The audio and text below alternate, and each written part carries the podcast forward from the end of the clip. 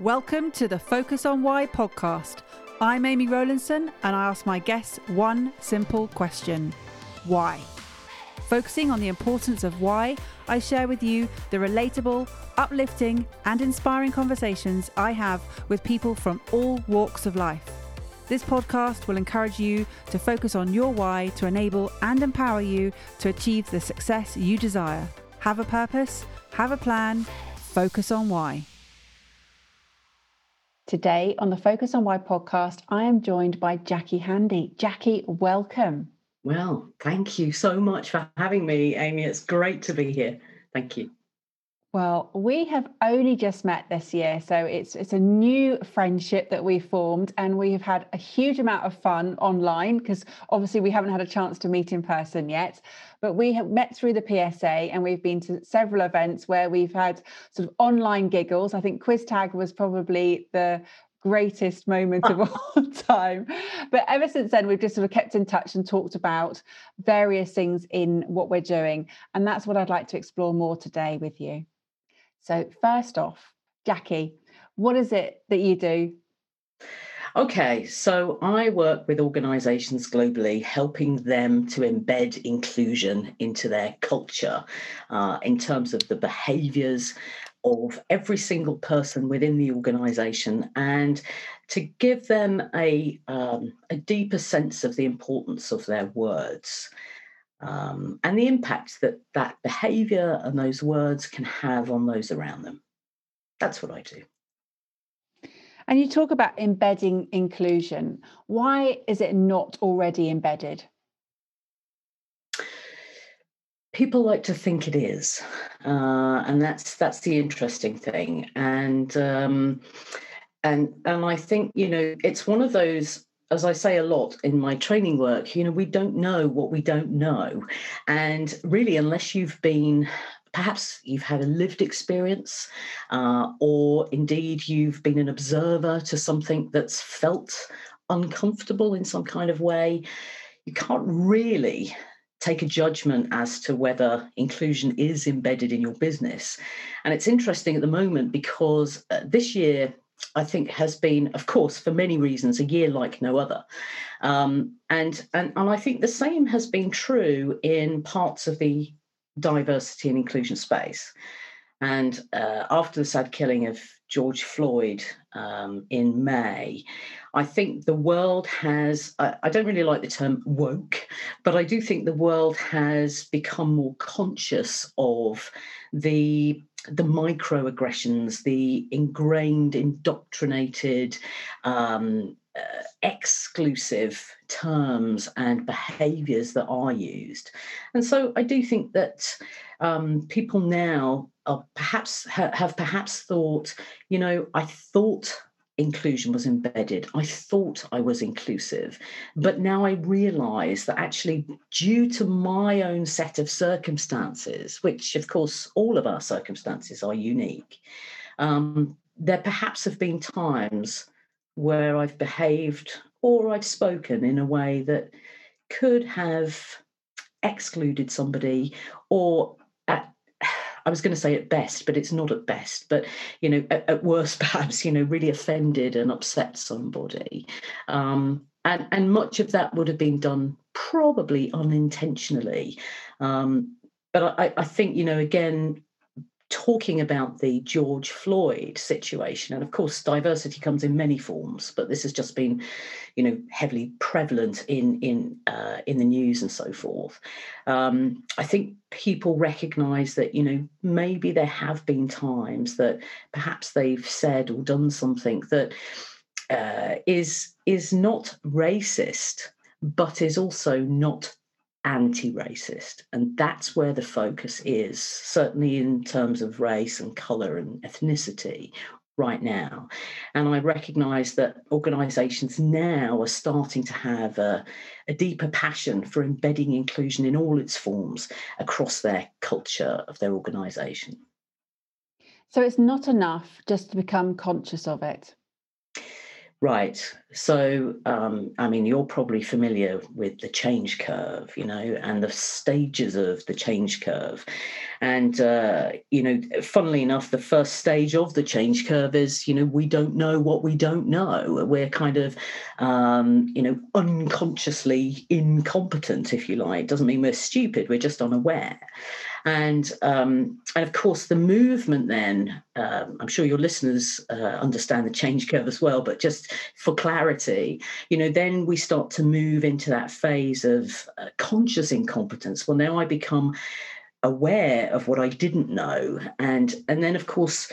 Uh, I think people are starting to approach that space, and even for some, moving into that conscious competence which means that you know they're really open to to changing things taking small steps which is what i advocate. Small steps forward to really make a difference in their business and in their lives and to the people around them. And gradually what will happen and it, it's like with any new habit that forms we reach a point once we've had that consistency of unconscious competence. And that's the point that I'm looking to help organizations reach, whereby actually they, they now are inclusive without thinking about it. There no longer has to be diversity and inclusion strategies in organizations because it kind of sounds like it's a one time only thing but it it's so much part of uh, the embodiment of an organization really and uh, and its culture so that's the sort of journey that i look to take people on um, and to answer your question then in a nutshell no it isn't enough just to be conscious of it um, it is the first step however to be mindful of it and then to challenge your own behavior and language and the behavior and language that you see and and witness from others so, this is what you're doing now. You're helping people become unconsciously competent. What is it you were doing before? Um, well, I was a recruiter actually. Um, so I was a recruitment consultant um, for around about 15 years. I um, uh, I helped people find jobs and I helped customers find employees um, and and it all sounds very nice doesn't it and it was it was a great um, a very purpose filled job actually. And um, uh, but but of course it was a heavy sales role. So my job was to sell in a candidate's attributes into an organization and vice versa sell in the organizational attributes into prospective candidates. And i would you know source the candidates. I would arrange interviews and sell them into the client. And then i would manage that kind of uh, job offer process through to the start point. And I did that for many years. I became a manager, uh, a rather bumbling manager to begin with, but nevertheless, uh, eventually a successful one. And um, and then, uh, funnily enough, that kind of bumbling manager piece led me uh, several years later into learning and development because um, I was lost. And I think a lot of people are lost when they first go into management because as with uh, lots of my former colleagues and people that I engage with now, what was happening was, you know, people had perhaps been there the longest, they'd been successful in their role, and so they were promoted into a role that suddenly they knew nothing about, right? And um, and so I was lost. I made mistakes. I probably spoke and behaved in ways that were uh, probably not the best, if I'm honest. And um, and in order to get the best out of my people, if that makes sense. So I, um, I, I wasn't doing that as as well as I could have. And then I received some great training, and the organization I worked for were brilliant in the training field, which kind of also inspired me to move into learning and development with them and and importantly i put some of the training into practice. Yeah shock horror. Um, so it's nice to know that some people actually do. And when i did i noticed a profound change um, a change in how i felt about a leadership role and also the the change that was then seen in the people in my team. And um, I, I, don't even like saying in my team. We we were a team together. And um, uh, and and then uh, I don't know if you wanted this level of detail, but in 2000, and uh, I, I started in recruitment in 1998. Uh, I was very young, and um, and then in 2008, of course, seven eight, we had the financial crash and uh, and suddenly you know one, one of the things that you notice when you work in recruitment is that you're the first to know when an economic uh, downturn is occurring and the first one of the first to know when there's an economic upturn. And so we we lost a lot of business as an organization and, and as a team uh, overnight and we'd been hugely successful. Uh, and so my role as a manager uh, changed. It had to change, um, and and so I sometimes referred to myself as the accidental coach and motivator because um, it was either lose my people because um, you know they were struggling, frankly, or um, or change my approach and become less selfish because I had my own sales target. But but I recognized at that moment that that actually they were more important and I had to invest. If I invest in my people then they will uh, perform, they will be motivated, and so on and so forth, and engaged. So that's what I did. And it turns out I was actually quite good at it. And and more than that, perhaps, but I really enjoyed it and I was very fulfilled by it to to to really unlock people's potential in times of, of uh, kind of economic hardship. So we got through and we got through reasonably unscathed.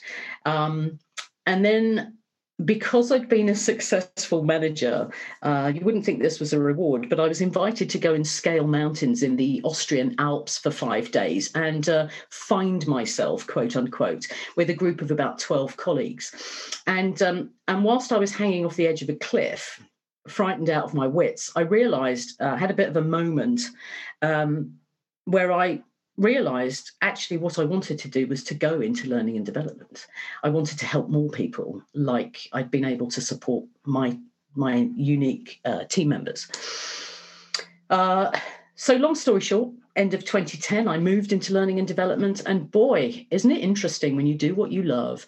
Um, I thrived and I thrived almost immediately in that role. I was hugely successful almost from day one. And, and I, I say that not from arrogance, just from that pure joy, actually. It was so fulfilling. And I would teach, you know, um, new recruits uh, how to be a recruiter. Um, and then I was invited only a year and a half later to move into to management development because I'd been very successful. And of course, as I mentioned, the training was so brilliant that I was thrilled to become a part of it and redesign and improve and develop that further. So I did that. Um, and just a year later, I was promoted to the head of management development, where I was now leading the strategic vision and the developmental goals for the entire global business um, uh, from sort of new managers right the way up to senior directors. Uh, and once again, I thrived in that role. Um, and I know we're talking about sort of the why, really, and this is just part of my why, but kind of a corporate why to the the step that I took then at the end of 2013, and I realised I didn't actually want. There was one other move I could make, um, and that was to the head of learning and development as a whole, and that inspired me less, to be honest. So I decided I didn't really want to do that, but I did want to go out, see the world, work and inspire and develop more and more people um, with their leadership skills, their sales skills, and so forth. And so I I said it out loud. I remember saying to my my partner, now wife, um, at the time, just one night, I said, I want to start my own business. And I actually thought she was going to say, What? Are you kidding? You know, but actually, she said in her wonderful, supportive way, I think that's a great idea. And um, probably about three or four months later, that was it. I, I set up my business, which is called Runway Global Limited. Um, and, uh, and and I decided to call it that because I wanted to work globally. I never really had, but I wanted to. And um, and the runway was a bit like that accelerator. You know, it's the airport runway rather than the catwalk. And um, and so I wanted to help people really accelerate their potential. Um, you know, uh, all those kind of lovely cliches about you know reaching for the sky and all the rest of it. And um, and you know, it was so interesting because in that first year of self employment, I worked in seven countries around the world, and I just never thought that would happen. And I really believe that in some strange way, I manifested that, you know, um, just through the title of my business. And, um, and I've been doing that ever since. Um, although I'm going to pause for a moment, but uh, because obviously my business has slightly changed direction into the inclusion space, but I'll, I'll pause for a minute. I've talked a lot. It's great. And, and I remember when we've spoken before that we have got this parallel world of both being in recruitment at the same time, which is, you know, it's, it's great. And you described it as your the first job working in recruitment as being purpose filled. Now, did you are you looking back or at the time did you know that it was purpose filled or are you just looking back and seeing that now because i don't remember having that sort of purpose piece being around us being aware of that at the time I think that's another great question. I think, in part, yes, I'm looking back. Um, in part, however, I, I, always thought it was very interesting that um, when people came for interviews to become recruitment consultants, I mean, I I'd been a holiday rep. I stepped off a plane, walked into an agency, and said, "If you got any jobs I can sell? I know people." And they said, "Hey, fancy working for us?" And that was it. You know, 15 years later. But anyway, and that's the story for a lot of recruiters, as you'll probably uh, know. But um, but I think that that whole um, when people used to come for actual interviews for recruiter roles. Um, there was very much, and this is back in the day, there were very there was very much a focus on whether somebody was target driven, sales focused, proactive to get on the phone, and it was all geared around the sales process, and and that I thought was very very interesting, and I still think that looking back, but I did at the time because I thought you know actually this is a role where helping people is the ultimate purpose, whether that's the client or whether that is the candidate. And yet, woe betide, and I take nothing away from the companies I worked with, but I think it was it was very much a general consensus that woe betide anybody say, I'd like to be a recruitment consultant because I want to help people. That was seen as a big no-no. And and I think that world actually is changing a little bit to recognize that, you know, when you come from a place of deep purpose you you can train the other stuff. You can train people to make calls. You can train people to time manage etc but but to have that innate purpose of wanting to support making somebody's life better you can't train that. Not really you know? That just comes from within. And and i think there's a there was always a deep sense of um, people saying to me you know why why is it that you're so good at this. and and interestingly, when I looked around at the cohorts, I mean, of course, there's hundreds and hundreds, thousands of people that work in this space, but it seemed to be, um, and it's a sweeping generalization, um, but in my world at that time, it seemed to be that people that had come from a background whereby there'd been some form of struggle, I will use that term. Um, we could say challenge, we could say hardship, whatever. That seemed to be a driving force. And it was for me, you know, I, I came from a family, very loving family. I still have that loving family, I'm lucky to say. Um, but a family that financially were not particularly affluent. And so I it had been instilled in me to have a strong work ethic very early on and and and that was that was a massive driver of my success. And I still believe that, that to this day, that that is something that's that was instilled in me at an early age and has stayed with me for the rest of my life. And I hope it never leaves me, actually. Um, I can't see that happening because it's just part of me, you know. Um, so, yeah, does that answer your question? But I, I think, you know, that's kind of how it felt for me.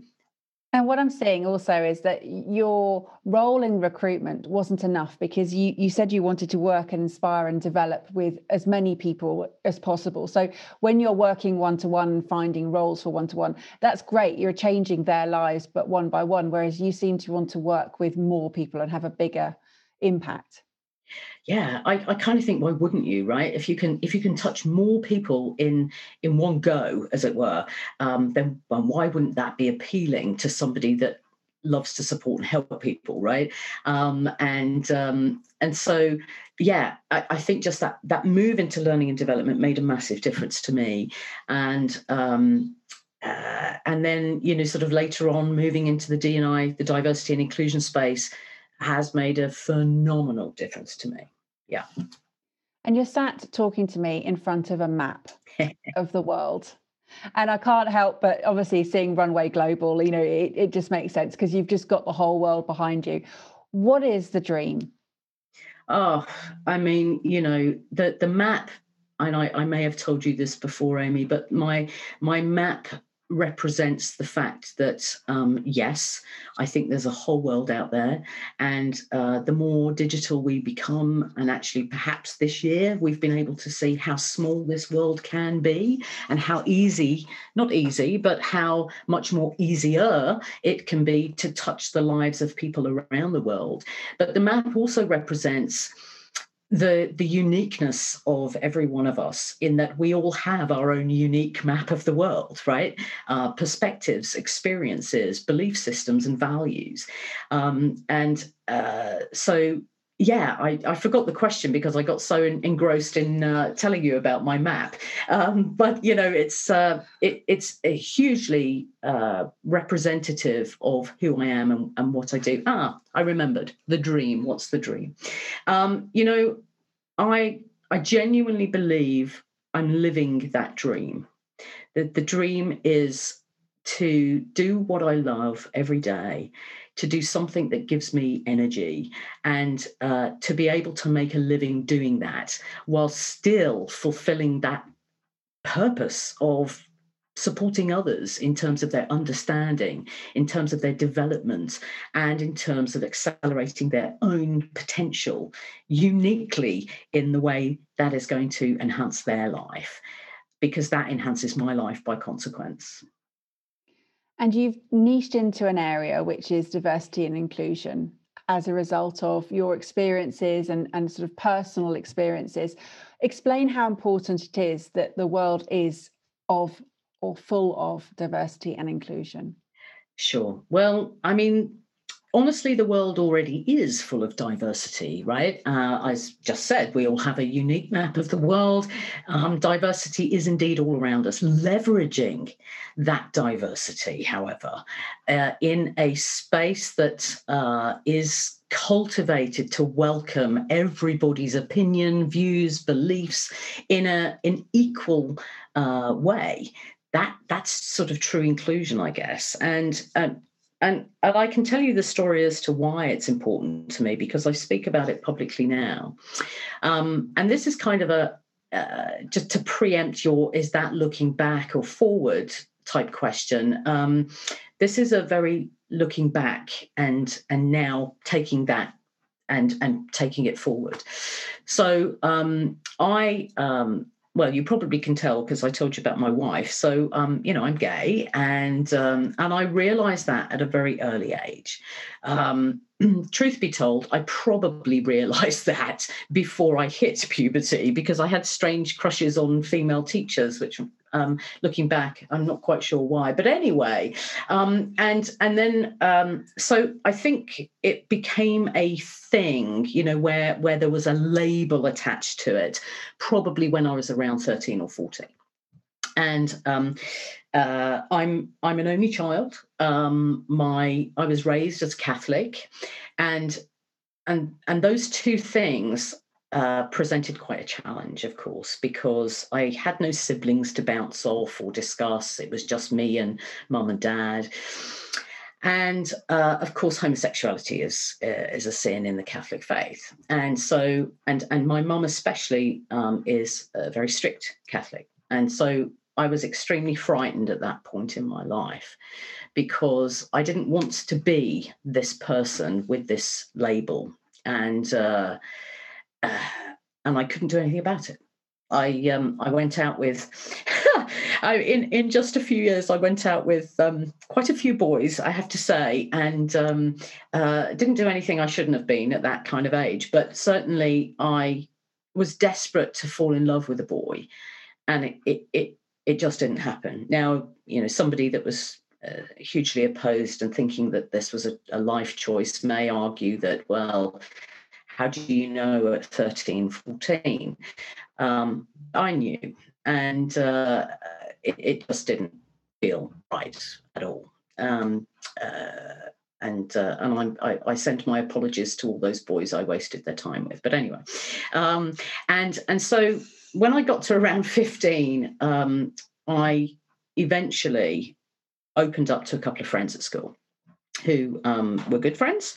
Um, and they were reasonably accepting of it you know this new strange thing. It was it was a bit like you know the only gay in the village type thing.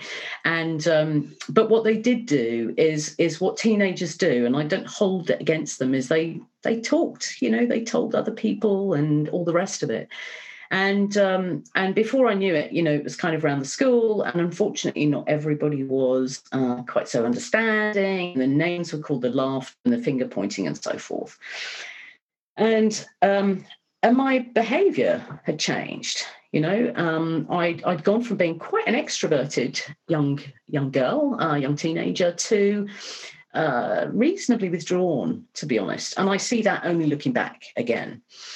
And um, and my parents noticed. My parents noticed something was different. And it wasn't just that sort of cheeky teenager kind of thing. And so um, I, I, tell people the story of um, you know when I came out of the closet because I didn't really it was I was kind of dragged out of the closet. Um, my my parents sat me down one night and they basically said, look, I, was going out to meet some friends and I actually did have my my first girlfriend at the time, um, so that was all very exciting. Um, but they said, right, you're not going out until we know what's the matter and uh, and I thought, and I literally thought, uh, my life's over. My life's over. They'll find out. They'll throw me out. They'll stop loving me. Uh, and you know, we were, and thankfully, still are very close family.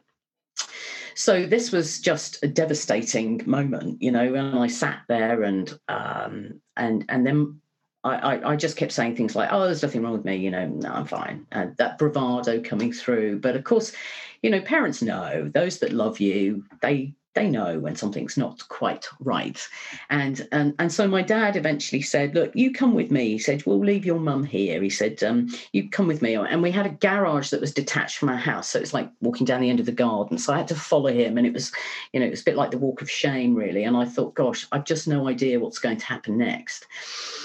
And when we got in that garage, uh, my dad started to guess what was wrong, and um, and he he asked me several quite deep questions. He asked me uh, if I was pregnant. He asked me if I was being abused. He asked me if I was on drugs, and of course, you know, all of those things made me think, wow, you know, there's a real worry that there's something horrific potentially um, at play here, and and it it was a really interesting thing because again am i looking back or was that in the moment i don't know but certainly um, he eventually just because I, I, I said look you know if I tell you, will you still love me? And, you know, all those kind of things. And of course, I was crying and it was terrible and everything. And he just suddenly clicked his fingers and he said, You know, you think you're queer, don't you? And and I said, I know I am, Dad. I know I am, and uh, and of course I broke down, and uh, and the, the, the biggest example, and I use this when I speak on stages now. The biggest example of inclusion was right there and then, when he um, and it, it gets me now, right? He and and he opened up his arms, and he gave me a hug, and he said, "Is that all?" And um, now, obviously, it wasn't all, you know, but in that moment, despite what he might have been feeling, and I can imagine that he too was filled with dread actually at what the future might hold, not just for them, but more so for me and what my life would now have in store, having this different lifestyle. Um, yet, in that moment, I, I say to people, love prevailed right in that moment. And that is what inclusion is it's love, even if you don't understand what it is you're loving. It's love, even if you don't know if you want to love right that is inclusion right there and um you know long story short we um uh we we told mom. Well, he did. I ran upstairs and hid, and then he told mom, and there was a silence when I heard him say it. And uh, uh, I thought she'd passed out, but she hadn't. I think she was just taking it in, and and then you know from from there, you know, uh, conversations and discussions uh, happened. Uh, my parents have always been good talkers, um, you know, good conversationalists, so they'll seek to understand, which is such a, an important thing. And, you know, my mum has reconciled that her faith with her love for me and you know and that's been unwavering. And in fact both have been unwavering. Um, she's come to terms with that. And um, and i i wonder sometimes you know it's interesting isn't it when you hit certain pivotal moments in your life and it's a bit of a sliding doors moment isn't it? You know what would have happened if? And i've i've always felt incredibly grateful for my parents love and understanding even if it, it challenged them in a way that they didn't truly understand at that time and um, so this is a, a long story to talk about this journey but you know people think, you know, I, this would have been 19, blimey, uh, 1986, 87, something like that. And, you know, it was only in the early 90s, uh, sorry, in the early 80s that we had things like the first Pride March, um, you know, AIDS awareness and so on. And um, so I still, when I was sort of um, probably 17, but I'll say 18 because it was legal then, when I went out to bars and so on. And I eventually started to find, you know, as was gay bars, um, you know, you still had to knock on a door and to see if you'd be allowed in, you know, for safety measures and levels of gay bashing. So, but but it's not altogether that much different now. And that's the sad thing.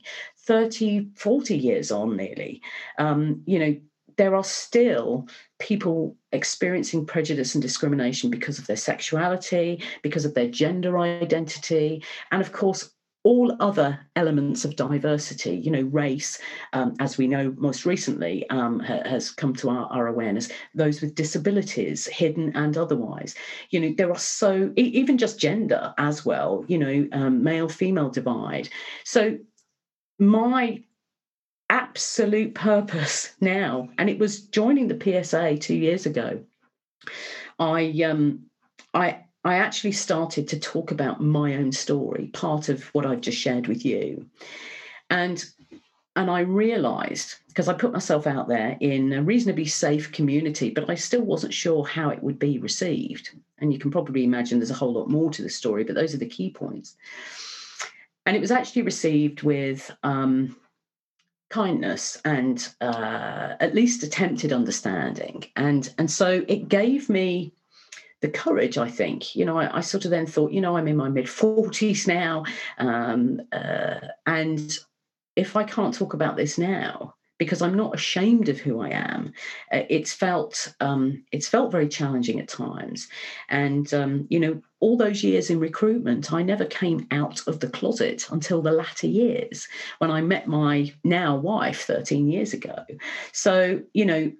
I, I still hid part of myself for the for for the fear of repercussions you know the bullying again the um the being held back from promotions and not really being seen for my ability and seen instead for my the labels that people gave me.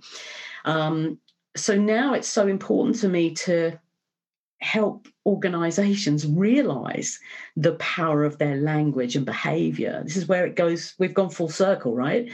Um so that people experiencing any kind of difference in their life, whether they're a child really coming out of the closet or somebody it, with a whole different story, but so they can, uh, with safety and with um, with with being welcomed, really, can step out into the world without fear of reprisal for, for that identity and whether that identity is something that is inbuilt as I believe my sexuality is is inbuilt. I don't believe there was choice, or whether I had made a choice. So what if I had made a choice?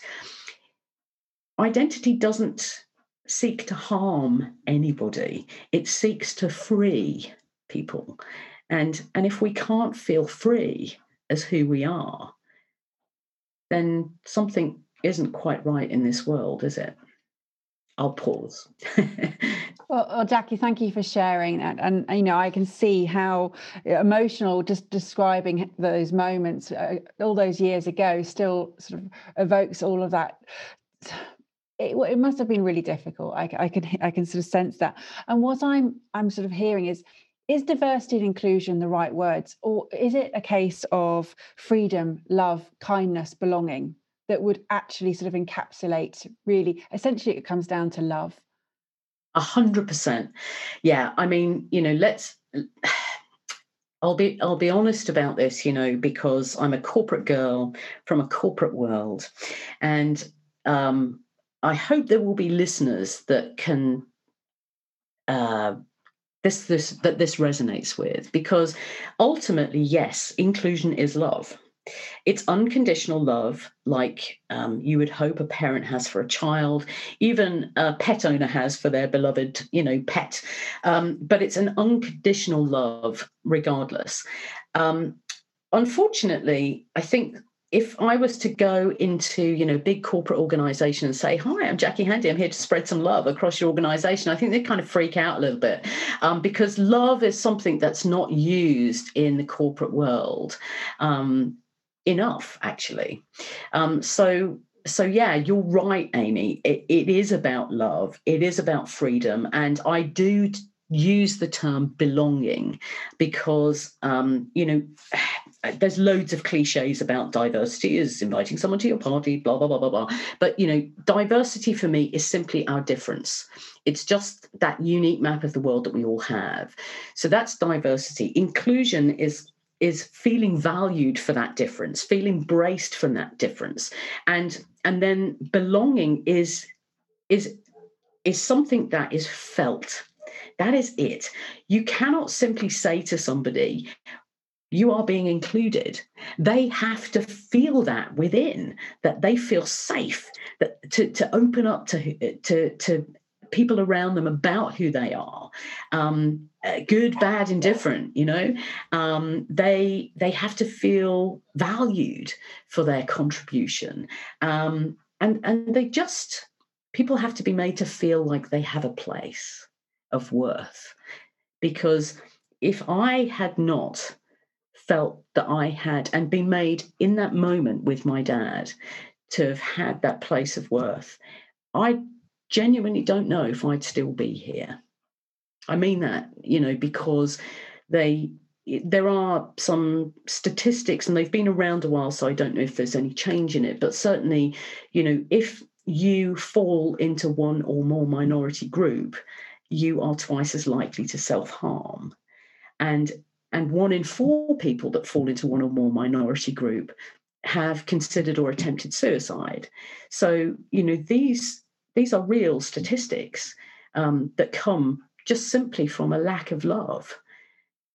And so uh, uh, there can be, for me, no stronger why as to what I do. If I can make a difference, I know I've said, why wouldn't I want to many? But actually, if I can make a difference to just one person, and you know, I teach organizations to take away the boxes, to understand what the boxes mean to the individual, but actually to look at the person, the human being to the left and to the right of them, and to seek to understand them and their identity and the language that they prefer used when describing them, pronouns and so forth, but also the behaviors that they need to feel that their contribution matters, to feel loved, and to feel as though they belong.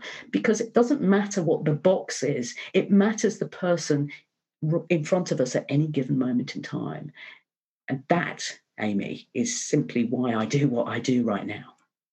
Well, um, I've, I've, written it down. I write notes and notes while I'm I'm listening to what you're saying, and the the belonging, the B for the belonging, and the I for inclusion, the D for diversity spells bid. And I see like you've got this bid for freedom, you've got this bid for love, and I absolutely love it, Jackie. And I can see how how much it's going to be spreading across the corporate world. And and I do feel that there is a, an opportunity for that corporate barrier to sort of come down at some point because essentially we we all show up at work as individuals and together we become that sort of corporate entity. But essentially we're just people and we are all living these lives. And i think that's the one thing that we've discovered is in this digital world that we're living in this year and that covid has brought to us is actually i think sort of companies have become a lot more humane. Yeah i i say to people um, when i work with them that you know it's it's a journey and it's just simply about starting that journey with one step. And you know i genuinely feel that if everyone on the planet had taken one step forward towards creating and cultivating these environments based on love and belonging wow wouldn't the planet already be in a different place you know? Um, so it it doesn't happen overnight. It does take a concerted effort from organisations, and you know, uh, I, I I do think you're right in that the world is waking up to this, and I hope that organisations do start to uh, just remember really. I mean not not every organization is bad for this of course but you know more and more to make it become more habitual in organizations that um, that that love and belonging are prevalent factors in businesses because people spend so much of their their life at work and um, and especially right now you know when the organizations that have been focusing on the health and well-being of their people and showing them love you know they are the ones that have um, uh, whether they've been able to thrive will depend on many factors, but certainly they are the ones that will survive and come out better. I'm convinced of that in the long run because those people feel valued and that that's what we all want in life isn't it you know to feel that we have a place that are that we're valued and our contribution matters so you see how these things just simply go hand in hand well, Jackie Handy, I see exactly how it goes hand in hand. And how will people get in contact with you? Uh, thank you, Amy. Well, um, I'm sure you'll put my links and things like that on the um, on your website with the with the podcast. Um, yeah, my my website is simply jackiehandy.com. I have a little book called The Little Book of Belonging as well, which is your weekly guide to inclusive habits, which is a really lovely, reflective book, actually. It doesn't dictate how you should do stuff, but it gets people focusing on their journey and their small steps. Um, and uh, so, yeah, you can find that through my website as well. I'm on YouTube, Jackie Handy. And if you're in the corporate world, then you'll find me on LinkedIn. Again, Jackie Handy. Uh, you will find me. well, I'll make sure sure that all of those links go into the show notes. And of course, the little book of belonging, which is actually not a book, it's a flip book. It is, yeah. It actually sits very. So that's why it's only available on my website. So thank you for reminding me to say that. Uh, yeah, it's a desktop book, so um, it's lovely actually because it's designed every week. You turn the page, there's a reflection and a question that helps people on that journey. So uh, nice little stocking filler as well. If uh, if we get this out for Christmas, I don't know, but certainly you, you know, it doesn't matter when you start, just start. That's what I would say. Oh, and just one other thing, and that is um, uh, I know you might know this, Amy, but I've done a TEDx as well called The Exclusive Nature of Inclusion. Uh, so check that out as well. Well, I'll put that link in as well. And Jackie, it's been an absolute privilege sharing your why with the audience today. I really have enjoyed hearing all about your sort of past and, and how it's sort of brought you to where you are today. So thank you very much for sharing some very personal moments. Oh, that's been my pleasure. Uh, thank you again, Amy, for inviting me on this podcast. And I hope your listeners enjoy the story. Well, I'm sure they will. And have you got some final words for them today, please? Yeah, you know, um, I've always got words, haven't I? But but funnily enough, I find myself thinking maybe I've said everything that needs to be said. You know, um, in a world that challenges us uh, regularly in our own unique ways, uh, love always prevails. So, you know, I leave that again, small steps. That's all it takes, small steps. Thank you for listening to the Focus on Why podcast. I'm Amy Rowlandson, and if you've enjoyed this episode, please leave me a five star Apple podcast review. Connect with me on LinkedIn, Instagram, and Facebook and become a member of my inspiring, uplifting, and positive Focus on Why Facebook group. I help people to focus on their why with clarity, uniting their passion with their purpose with a plan to create the life they truly desire. If you would like me to help you focus on your why, then please book a free 20 minute coaching call via calendly.com forward slash Amy Rowlandson. And if you haven't already, please sign up for the Friday Focus weekly newsletter via my website, amyrowlandson.com. Have a purpose, have a plan, focus on why.